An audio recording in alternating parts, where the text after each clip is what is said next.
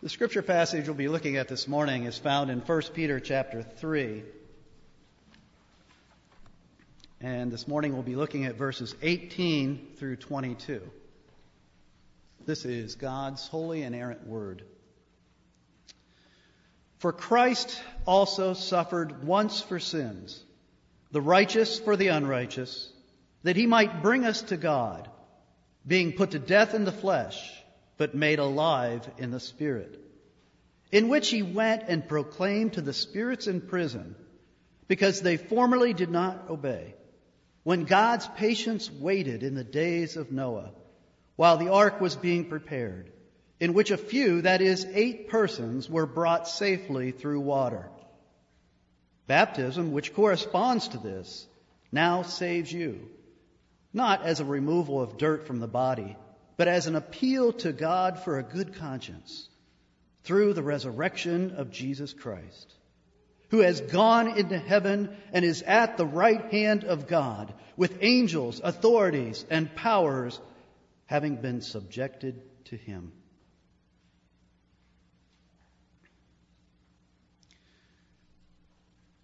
Well, our attention this past week, these past few days, has certainly been on the tragedy in Aurora, Colorado. And I think that those shootings were more unnerving to us than other types of mass murder that happen around the world, partly because of the context in which they happened.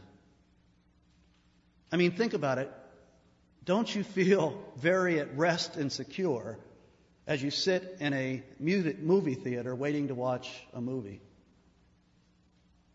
The places where we feel are, we're most safe and secure, when those places are violated, it makes us really, really insecure at a very deep level. Of course, an even better example of that were a few years ago, also in Colorado, at the Columbine High School. And again, deeply disturbing to us because schools for children are supposed to be such a safe and secure place. I was struck by how many people made comments similar to this after hearing about what happened in Colorado this week. Heard the same thing years ago after Columbine. I just wanted to run home and hug my kids. It's a very strong instinct when your security is shaken like that to find some source of protection, to, to make you, yourself and your family safe. When things like this happen, life all of a sudden feels a lot more dangerous. And I think it affects us here in this prosperous country and culture maybe more so than people in other cultures. Because we have, I think, kind of a medically and technologically, technology, technologically, I don't know what word I'm looking for there, uh, induced sense of false security. You know, we have medicines and medical technology, and we have, you know, alarm systems. We have so many things in our lives, even insurance, those kinds of things, that make us feel like our life isn't dangerous at all. And as I read about history and read about my own family history, I go back a few generations and I look at the the uh, family tree and I see I had a, a, great grandfather who had something like 18 children, but six of those children died before they, they got to the age of five or six. That wasn't uncommon in those days. Death and disease were always seeming to be knocking at the door for people. I think we in our culture don't realize how dangerous the world really is. We don't realize what's going on in the homes of the people in our own neighborhood. And as a result, we go out into our insulated culture and we try to tell people, Jesus saves. And understandably, they respond, Saves from what? I don't need a Savior. I feel pretty secure. In this part of Peter's epistle, he's writing, if you remember the last couple of weeks, we've seen he's writing to suffering Christians, particularly Christians who are suffering for righteousness' sake, as he says. They're suffering because of the relationship with Jesus Christ. Because they're walking in His ways, because they're speaking His words, because they're trying to bring the life transforming message of the gospel to the dark world around them. They're suffering. They're making sacrifices. They're losing possessions. They're, some of them are being imprisoned. Some of them are even having their lives threatened. And Peter, in this section, as we've seen, is trying to tell these suffering Christians suffer for righteousness' sake the way that Christ suffered for righteousness' sake. Be Christ like as you sacrifice, as you suffer, as you are attacked by those in the world. In other words, suffer with hope, suffer with gentleness, suffer with respect even towards your enemies. And here, as we come to the end of chapter 3, still very much in the midst of this teaching, Peter wants to point these believers to the source of that kind of confidence, that kind of courage, that kind of security that enables you to stand in the face of threat and say, I respect you, I love you, and I'm even going to love my enemies. It's interesting that you look at how Peter wants to underline that point and point to that source in wording that is very difficult for us to understand. This is one of the most difficult passages in all of the New Testament, maybe in all of Scripture, to interpret correctly. It's been a long, hard week for me working on this text. And in my studies, I came across what Martin Luther said in his commentary on the end of 1 Peter 3. This is what he said. A wonderful text this is. And a more obscure passage, perhaps, than any other in the New Testament. So that I do not know for a certainty just what Peter means. I just want you to understand if Martin Luther said that about this passage, I'm shaking in my boots up here to try to tell you that I think I know what Peter's saying in this text. It is uncomfortable to walk where Luther feared to tread, but I do think it's worth the trip. Don't lose sight of the fact, and I'm going to have to spend a little extra time in what I would call exegesis here to try to help us understand what Peter's saying.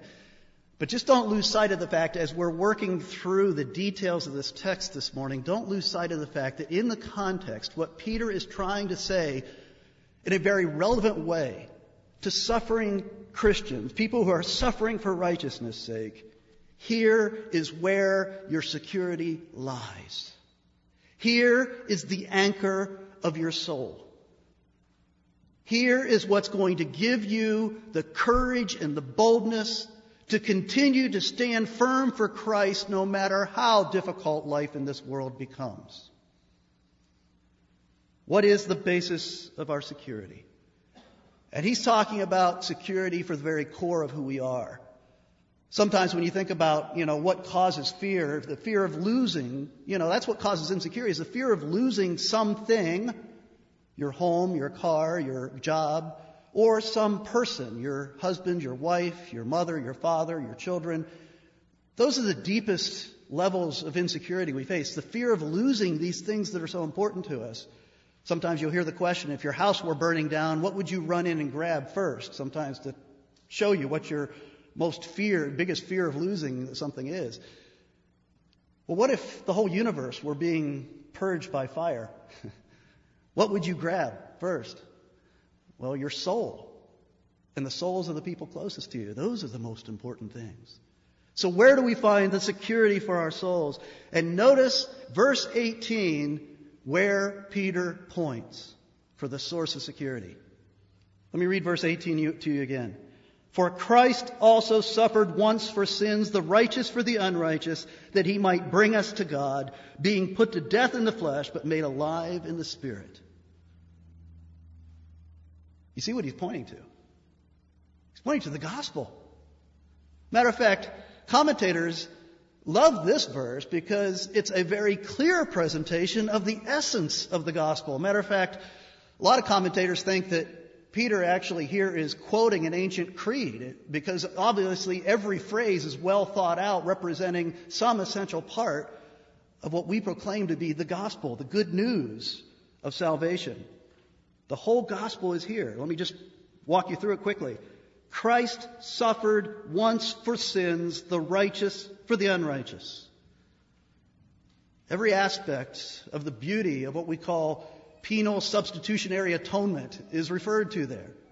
In other words, Christ, the Son of God, the eternal Son of God, came to earth, added to his divine nature a human nature, and in that human nature, he lived a perfect human life, kept every nuance, every jot, every tittle of the law of God, lived in perfect righteousness, but yet offered up his perfect life as a sacrifice on the cross. And as he hung on the cross, the wrath of God that our sins deserved, the sins of all of God's people of every age, was placed upon Christ. And as he suffered on the cross, God the Father turned his back upon him and he endured the isolation and desertion of the Father of an eternity's worth of wrath against our sins. The righteous suffered once for us, the unrighteous, so that the penalty for our sins might be paid for in full, so that God might forgive us and accept us, not because of our righteousness, but because of the gift of Christ's righteousness to us. Peter says once. He suffered once, literally once for all. Never to be repeated. It's final. It's complete. It's sufficient. We are told that Buddha, when he died, his last words were these Work hard to gain your own salvation. Those were Buddha's last words. Work hard to gain your own salvation. Remember what Christ's last words were It is finished. It is paid in full. It is complete. Your salvation is a gift to you because Christ accomplished it on the cross. Why did he die for us? Peter says, that he might bring us to God. Not just to clean us up, not just to take away the record of our sins, not just to give us the gift of his righteousness, but having done that, to present us to his Father so that his Father might adopt us into his eternal family as sons and daughters, prince and princesses of his kingdom. That's why Christ suffered once for sins, the righteous for the unrighteous. It was to bring us to God for all eternity. And then in verse 18, he concludes the gospel message by telling us how we can know for sure that Christ's death on the cross accomplished this great salvation. How do we know that for sure? Peter says, because he was put to death in the flesh, but made alive in the Spirit, or I think a better translation there, and you'll see it in your footnote if you have the ESV, by his capital S Spirit, by the Holy Spirit. Commentators are divided on how to translate that last phrase. Either in the spiritual realm he was resurrected, or I think better in context, and I think what Peter is really saying is by the power of the Holy Spirit, which the rest of the New Testament clearly teaches. That it was the direct work of the Holy Spirit that raised Christ from the dead. So we know that Christ's death paid the price for our sins because God the Father, through the Spirit, raised him from the dead. Conquering death, conquering sin, proving that he accepted the sacrifice of Christ's life in our place. You see what I'm saying? The whole gospel is here. This is the basis of our salvation. The work of Christ completed on the cross and verified by the resurrection. It's factual, it's historic, it literally happened, and it's done and it's complete. That's the basis of our security. But how do we appropriate it? How do we enter into it? How do we experience that security? Well, that's, I believe, what Peter goes on to talk about and why he raises the time period of Noah. This is what confuses everybody. How do we experience the safety and security, the eternal safety and security that is offered to us at the cross in the death and resurrection of Jesus Christ? The first step, according to Peter, is you need to believe. You need to believe the message.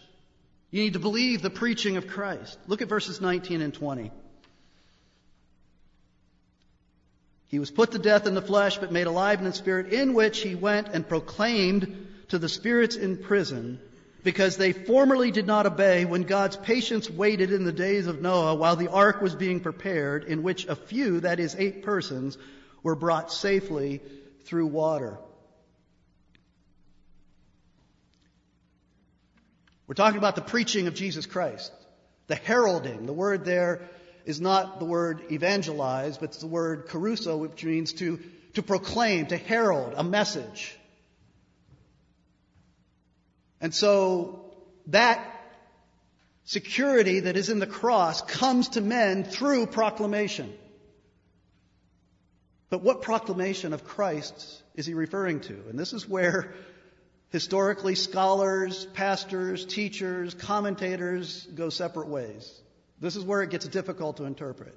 Basically, I'll try to give this to you quickly, and I don't have any time to go into what the views that I don't believe are the right interpretation, but I will mention them so you're aware of what they are. First of all, there is there have been some in the history of the church that believe that between the death and the resurrection of Christ, that Christ went into hell and there proclaimed the message of the gospel to those that are were spirits in prison in hell. That's one position on this. The early church father Origen felt that that's what this passage was teaching.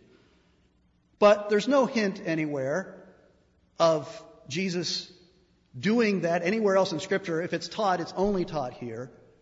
Secondly, why does Peter only mention souls or spirits of those who lived during the days of Noah? And then thirdly, why would he preach the gospel after people have died? Because there is no chance for salvation once you have died and gone to hell. So this, and there's another variation on this the Catholic Church developed later about Christ going into what they call limbo, which is an extra biblical teaching or unbiblical teaching they came up with of where the Old Testament saints were, Again, why did he only mention Noah? Anyway, we won't even go there. Hopefully you can all see that that does not fit with scriptural teaching. The second position on this, which has actually become more popular recently, and a lot of commentators I respect hold this position, they believe that between Jesus' resurrection and his ascension to the right hand of the Father, that at some point between his resurrection and his ascension, he went through the spiritual realm, and the spirits in prison that are referred to here by Peter are the demons, the fallen angels, who are imprisoned waiting for judgment day, and that Christ, between his resurrection and his ascension, he went into the spiritual realm and proclaimed or heralded his victory through his death and resurrection to those demons. I hope this doesn't sound flippant or facetious, but to me, almost like a spiking of the ball in the end zone kind of thing, celebrating his victory over the powers and authorities of, of darkness before he took his seat at the right hand of the Father. I do believe it's possible that you can see that interpretation in this text, but I don't think it's the best understanding of it. I think it's because in this context, goes back to what, why does Peter bring up Noah here? What's the relevance of Noah to his point? And let me just give you what I believe Peter is saying in summary, and then I'll work back through it. Peter, I think, here is referring to the Spirit of Christ, the same Spirit who raised him from the dead, that Spirit of Christ was in Noah when Noah lived on the earth and enabled Noah to proclaim a gospel type message to the people in his day who then rejected his message and are now, in Peter's day and in our day, now imprisoned in hell waiting for the day of judgment because they rejected Peter, because they rejected Noah's preaching. Now, if you don't quite understand what I just said there, be patient because I'm going to work back through it now. Peter, again, is trying to encourage suffering believers. They're trying to live out the gospel. They're trying to proclaim the gospel to a fallen world, a dark culture. They're facing persecution, rejection, and so he wants to encourage them to stand firm in their hope. And so he points to the days of Noah. Why the days of Noah? Because, according to Genesis 6, those were very, very dark days. Wickedness was great upon the earth to such a degree that there was only one family that was still holding to the hope of the covenant that had been given all the way back in the days of the Garden of Eden after Adam and Eve had fallen. The hope of the seed of the woman that would someday crush the head of the seed of the serpent. There was only one family still in relationship with God living by faith in that day. Wickedness was great and the faithful were few. And if the Spirit that's referred to at the end of verse 18 means the Holy Spirit, then what verse 19 is saying is that by the Holy Spirit, by whom, not in which, but by whom, which is an, a, a perfectly good translation of, of that phrase in the original Greek, by whom he went and proclaimed. In other words, the same Spirit of God who raised Christ from the dead is also the same Spirit of God who went and proclaimed in the days of Noah. Christ preached, the pre incarnate Christ, Christ has existed since eternity past, the pre incarnate Christ, incarnate Christ, went in the days of Noah to preach to the people of the days of Noah through Noah. And I get some confirmation of this if you just go back two chapters to chapter 1, 1 Peter chapter 1. Remember what we read there in verses 10 and 11. Peter is describing the gospel and he says, concerning this salvation, the prophets who prophesied about the grace that was to be yours searched and inquired carefully, inquiring what person or time the Spirit of Christ in them, you catch that phrase? The Spirit of Christ in them was indicating when he predicted the sufferings of Christ and the subsequent glories. Peter, just two chapters earlier, is saying that the Spirit of Christ was in the prophets of the Old Testament, including Noah, and was showing them elements of the gospel, the sufferings of Christ that was to come. They prophesied of the completed work of Christ on the cross. So the Spirit of Christ spoke through the Old Testament prophets, and we know that Noah was a prophet, that Noah was a preacher. You might say to me, How do we know that? I don't remember that from the book of Genesis. The book of Genesis doesn't make any reference to Noah preaching, but Peter does. Go over to 2 Peter for a moment chapter 2. 2 Peter chapter 2 verse 5. If he, God, did not spare the ancient world, but preserved Noah, a herald, same word, a herald, a preacher of righteousness, with seven other, others. And he goes on to talk about the flood. Peter, by God's revelation, knew that Noah had been a preacher of righteousness. So the Spirit of Christ was in Noah, and that by the power and by the revelation of the Holy Spirit, Noah was preaching to his generation about the righteousness of God. And so, how do sinners like you and me, or anybody out there in the world, enter into the safety and security of the gospel of Jesus Christ, one at the cross? How do we do that? First, you need to believe the message. In every age, in Noah's day, in Peter's day, and in our day, as Paul says in Romans 10, everyone who calls on the name of the Lord will be saved. Faith comes from hearing and hearing through the word of Christ. Faith comes by hearing and hearing through the word of Christ. We must believe Christ's word. Well, then, what is the essence of that message? We know what the gospel message is, but what's the essence of the message that Noah preached. If Noah was a preacher of righteousness, what was that message? And that brings us to the second step, which is you believe and then you repent. You believe the message, the promise, and then you turn from your sin to the Lord. In Genesis 6, it says God delayed the judgment of the flood for 120 years. The cup of iniquity of the world was full, but God delayed his judgment for 120 years, it says at the beginning of Genesis 6, before Noah is introduced. Why did God delay? It was to give an opportunity for repentance. The kindness, the patience of God is to lead us to repentance. And so, while Noah was building the ark by God's instruction, he was also preaching the gospel as he understood it. He was saying to those around him, God is holy. God is righteous. You are a sinner. You have broken his laws.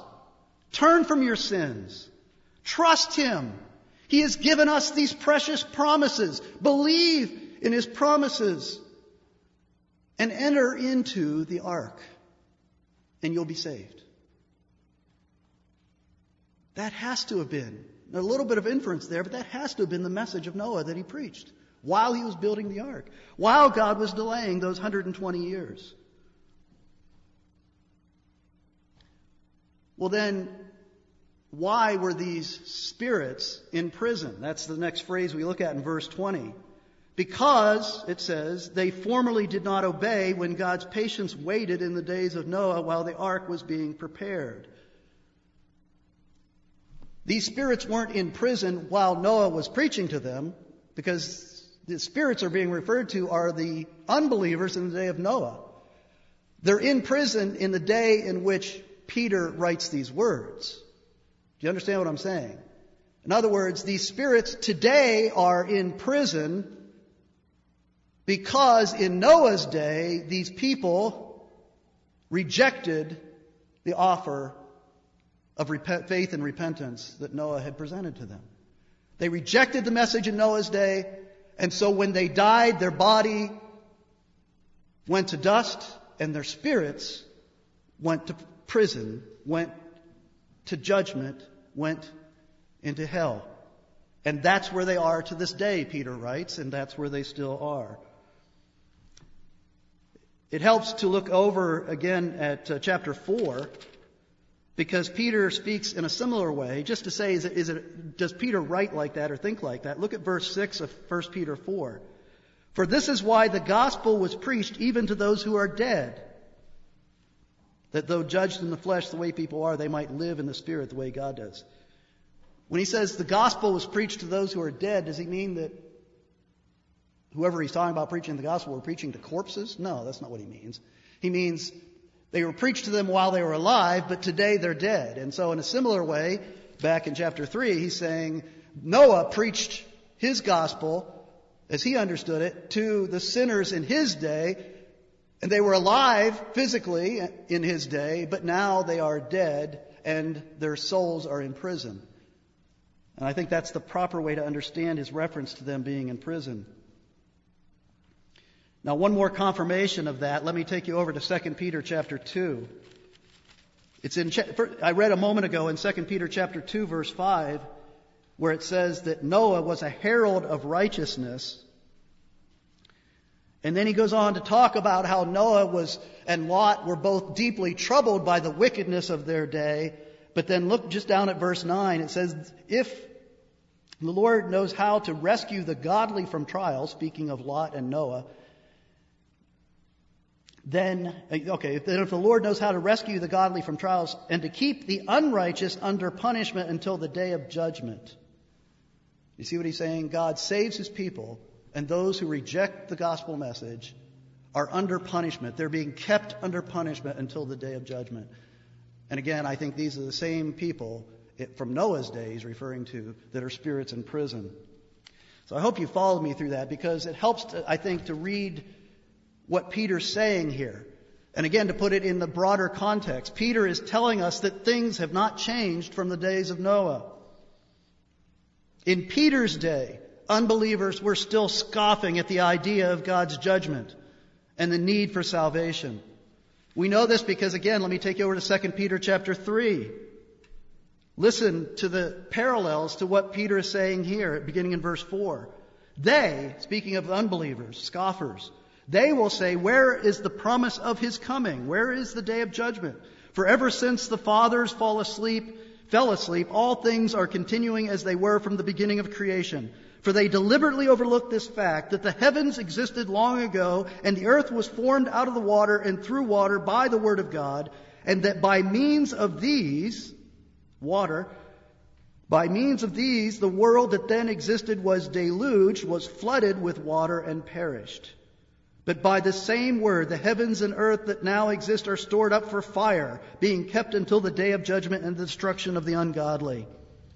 But do not overlook this one fact, beloved, that with the Lord one day is as a thousand years, and a thousand years is one day. The Lord is not slow to fulfill his promise, as some count slowness, but is patient towards you, not wishing that any should perish, but that all should reach repentance.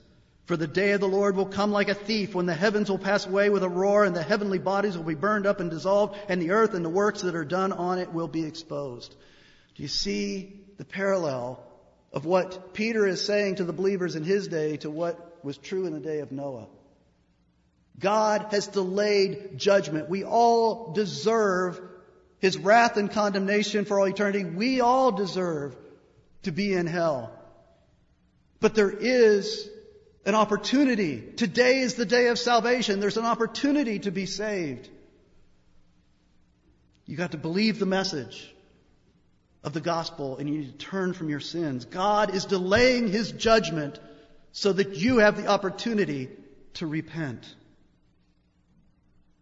And so it is true in our day. Let me just give you what I think. Again, let me give you the bottom line again of what I think Peter is saying in these verses.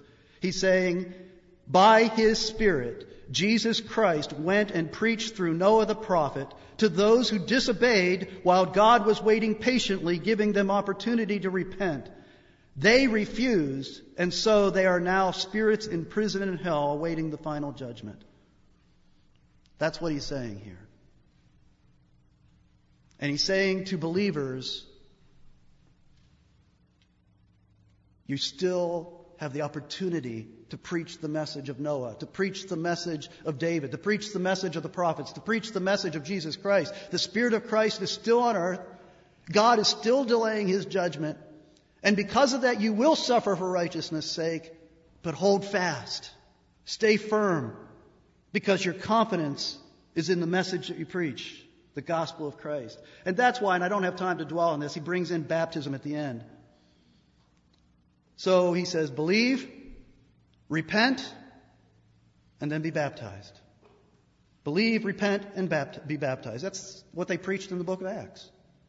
Believe the message, return from your sins, and be baptized. Enter into the visible community of believers and receive the sign of the covenant. Verse 21. That's why Peter brings this in at this point. Baptism, which corresponds to this, now saves you, not as a removal of dirt from the body, but as an appeal to God for a good conscience through the resurrection of Jesus Christ. Baptism corresponds to the saving work of God in the days of Noah. It's talking about type and antitype, if you know what I mean by that. The saving of God's people in the days of Noah through the ark while he poured out judgment on the earth is similar to how God is still saving people today, and baptism represents that.